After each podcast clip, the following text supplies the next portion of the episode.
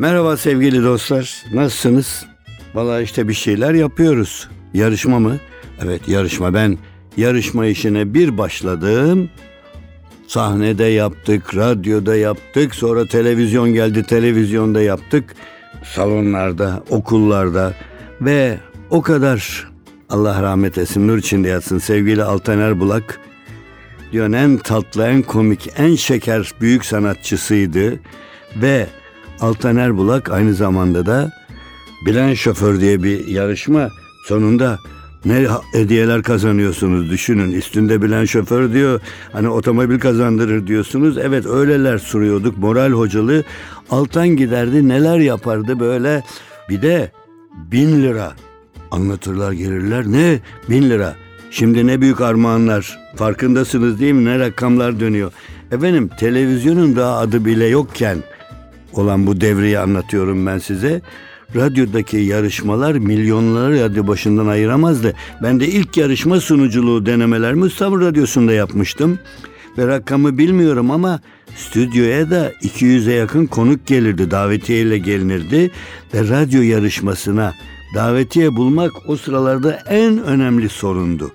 Yarışmacıların yakınları için de davetiye isterlerdi ama ne olur bir, bir ne olur iki olsun falan. Yarışmalar bazen canlı olurdu. Çoğu kez de süreyi ayarlamak bakımından önceden banda kaydedilirdi. Sonra montaj yapılarak yarışmaya ayrılan dakikada yayınlanırdı. Yarışma niye?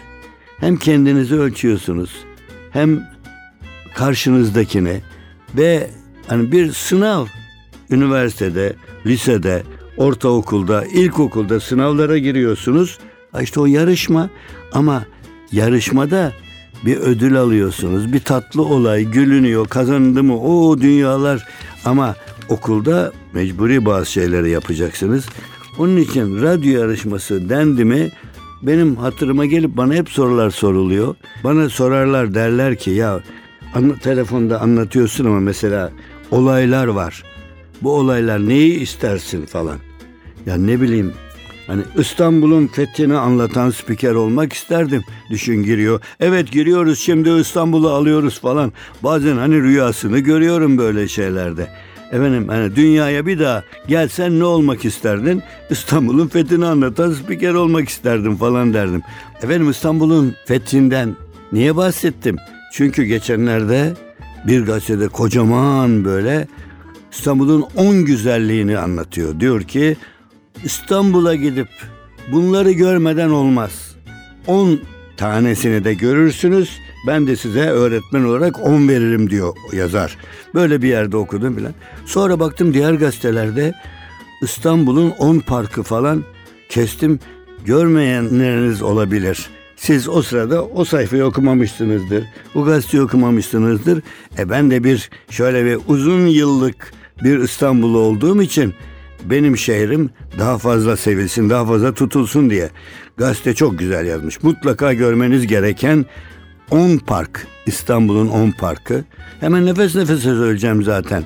Sarıyer Balta Limanı'ndaki Japon bahçesi. Ben o kaç kez gittim ama şöyle bir şey. Japon bahçe çalışmalarını yansıtarak tasarlanmış parkta 4000'den fazla ağaç bitki varmış ve yanında da yapay bir göl şelale farklı atmosfer yaratıyor.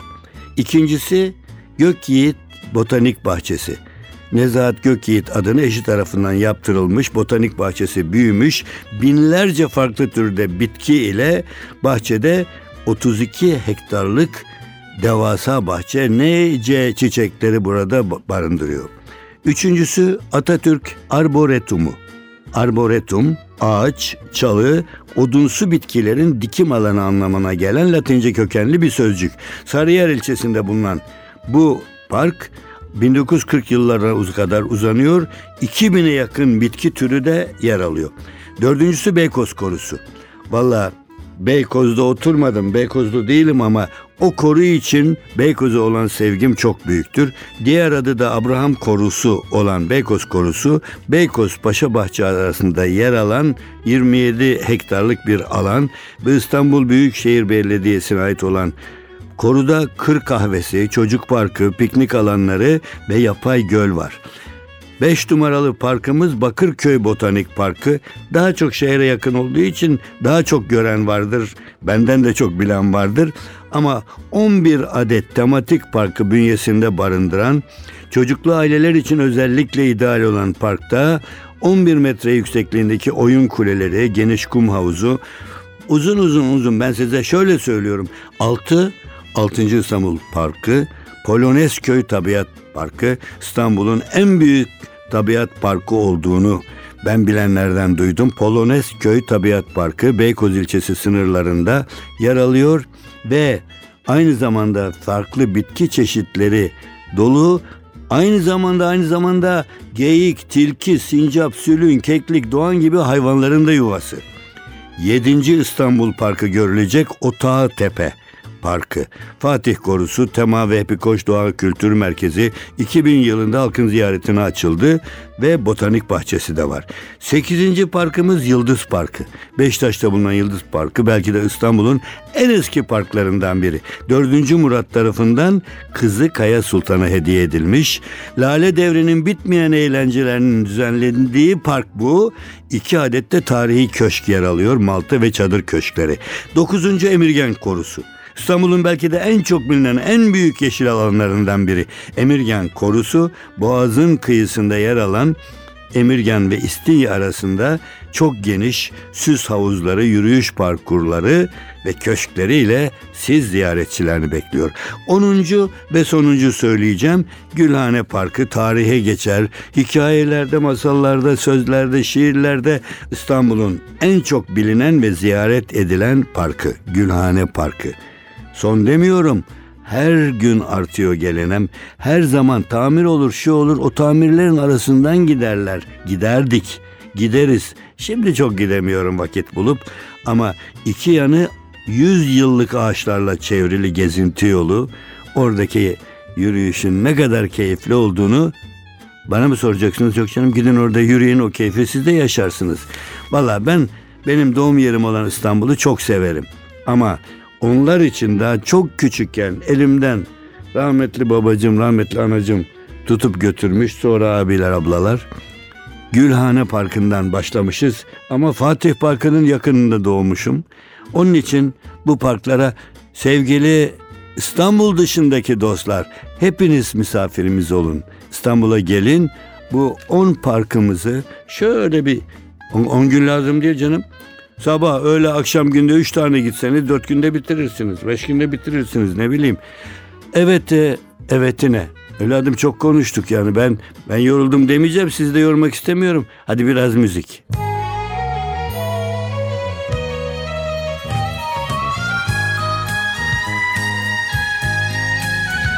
Bir rüya, bir masaldı sanki o günler. Seninle dop doluydu bütün saatler.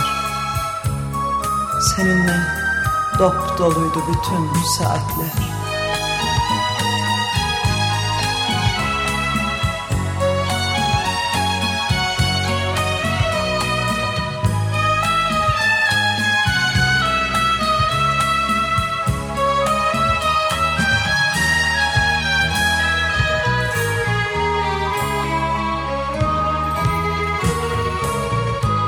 rüya, bir masaldı sanki o günler. Seninle dop doluydu bütün saatler.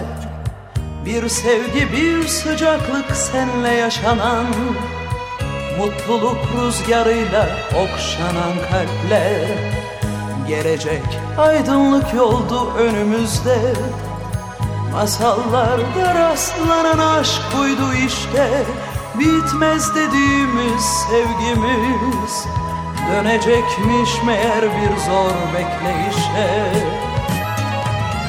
Seviyorum sen yanımda olmasan da Seviyorum beni hiç anlamasan da Seviyorum yıllarca aramasan da.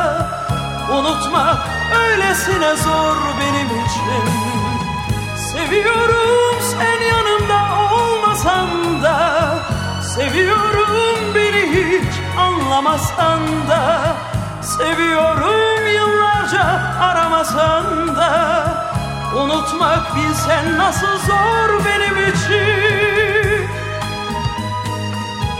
NTV Radyo. Bir özlem, bir boşluk senden arda kalan.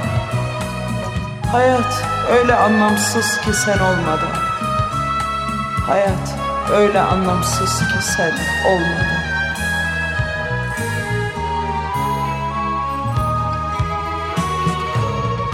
Bir özlem, bir boşluk senden arda kalan. Hayat öyle anlamsız ki sen olmadan Geçecek nice yıllar sonsuza doğru Seni düşünüp seninle yaşamadan Neden bu ayrılık, neden bu bekleyiş? Neden bu ümitsizce dön artık değiş Seninle yaşanan yılları Anladım ki unutmak mümkün değilmiş. Seviyorum sen yanımda olmasan da Seviyorum anlamasan da Seviyorum yıllarca aramasan da. Unutmak öylesine zor benim için. Seviyorum sen yanımda olmasan da Seviyorum beni hiç anlamasan da. Seviyorum yıllarca aramasan da Unutmak bilsen nasıl zor benim için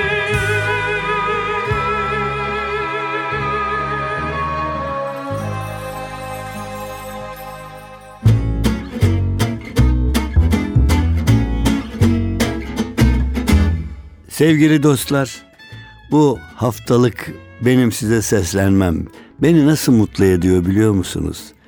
Hepinizin yüzlerini görür gibiyim. Hep böyle gülerek, istemiyorum üzücü, utandırıcı, ne bileyim can acıtıcı şeyler falan anlatmayayım, güzel şeyler söyleyeyim. Ama atasözleri, çatpat yabancı dillerde bilen kişi olarak söyleyeyim. Bizim atasözleri o kadar güzel var ki içinde, o kadar güzel. O bakımdan ben her sefer bu güzel sözleri zaten ben dosyaları var onların hepsini ne diyorum mesela? Ben demiyorum. Ben o diyenlerin sözünü naklediyorum. Belki kim o? Nur içinde yatsın belki. Yok. Ama belki de şu anda hayatta ve bunu dinleyenlerden biri bilemiyorum kim söylemiş ama eskilerden söylemiş. Ne demiş eskimiş aşkları kararmaktan korumak için sık sık altın suyuna batırmak gerekir beyler demiş bize erkeklere. Bir başkası da paranın insanoğlu için yaptığı insanoğlunun para için yaptıklarının yanında hiç kalır hiç. Peki göbek atmayı beceremeyen ne yaparmış? göbek atmayı beceremeyen kişi kabahati çalgıcıda bulurmuş. Efendim aşk aşk aşk gençler ayağa kalktınız değil mi? Hemen şöyle evet aşk hakkında of of ne ne bileyim valla dosyalar doldurdum ben aşklı ve şöyle yazmışım. Ben yazdım, duyduğumu yazdım. Aşk kalbimizin saygısız bir konuğudur. Bize sormadan gelir bir gün ve yine bir gün bize sormadan gider. Yanlış mı? Doğru diye bağırıyorsunuz. Evet, evet, evet. Efendim insan karanlığa kızacağına bir mum yakmayı tercih etmeli. Çünkü karanlığa kızacağınıza bir mum yakmayı tercih ederseniz kızgınlığa yer kalmaz ki. Aşk neymiş? Aşk şudur, aşk budur. Aşk çok basit. Aşk bir penceredir efendim, aşk bir penceredir. Fazla açan hava alır. Delinin peşinden gitmemeli. Delinin peşinden çıkmalı. Akıllının peşinden ise inmeli, ilmeli hemen. Efendim aşkla aşkla bitirelim bu haftaki karşılıklı dostça sevgiyle görüşmemizi. Aşk, aşk, aşk. Hadi hak oyunu üçtür. Üç tane aşk getireyim size. Aşk hafif bir hastalıktır. Evlilik yoluyla derhal tedavi edilebilir. Bir, aşk başa geldiğinde akıl yıllık izne çıkar. İki, üçüncüsü sonuncusu. Aşk pencereden girer kapıdan çıkar. Arada ne kadar kalır onu siz tayin edeceksiniz. Ama benim Sizlere olan aşkım hiç bitmeyecek. Gelecek hafta yine karşımda sizi bekleyeceğim ve oradan gene aşklı tatlılıklarla sesleneceğiz. O güne kadar her şey gönlünüzce olsun.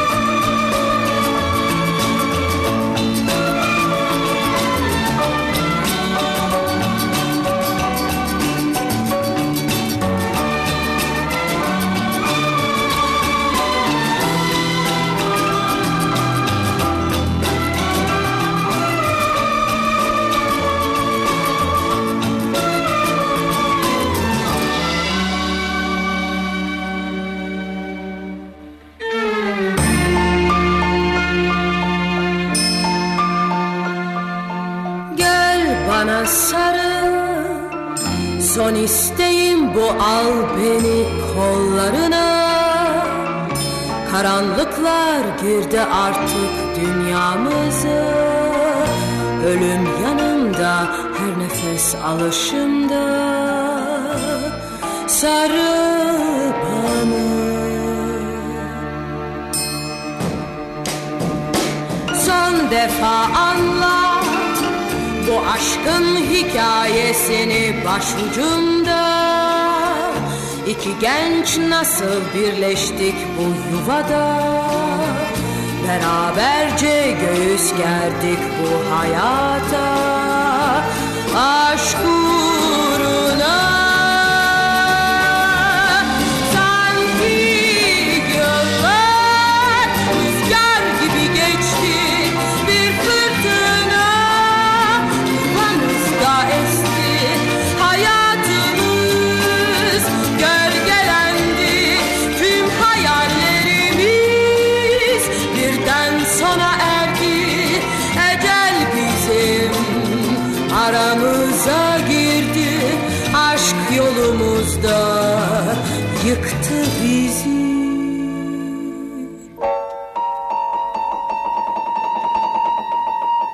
NTV Radyo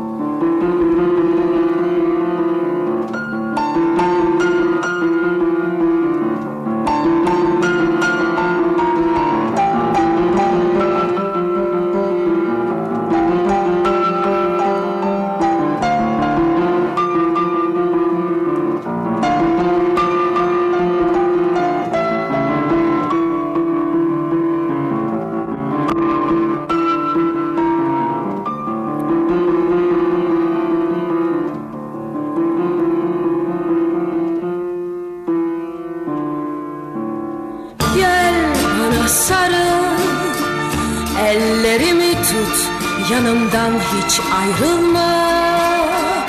Karanlıklar girdi artık dünyamıza Ölüm yanımda her nefes alışımda. Sarıl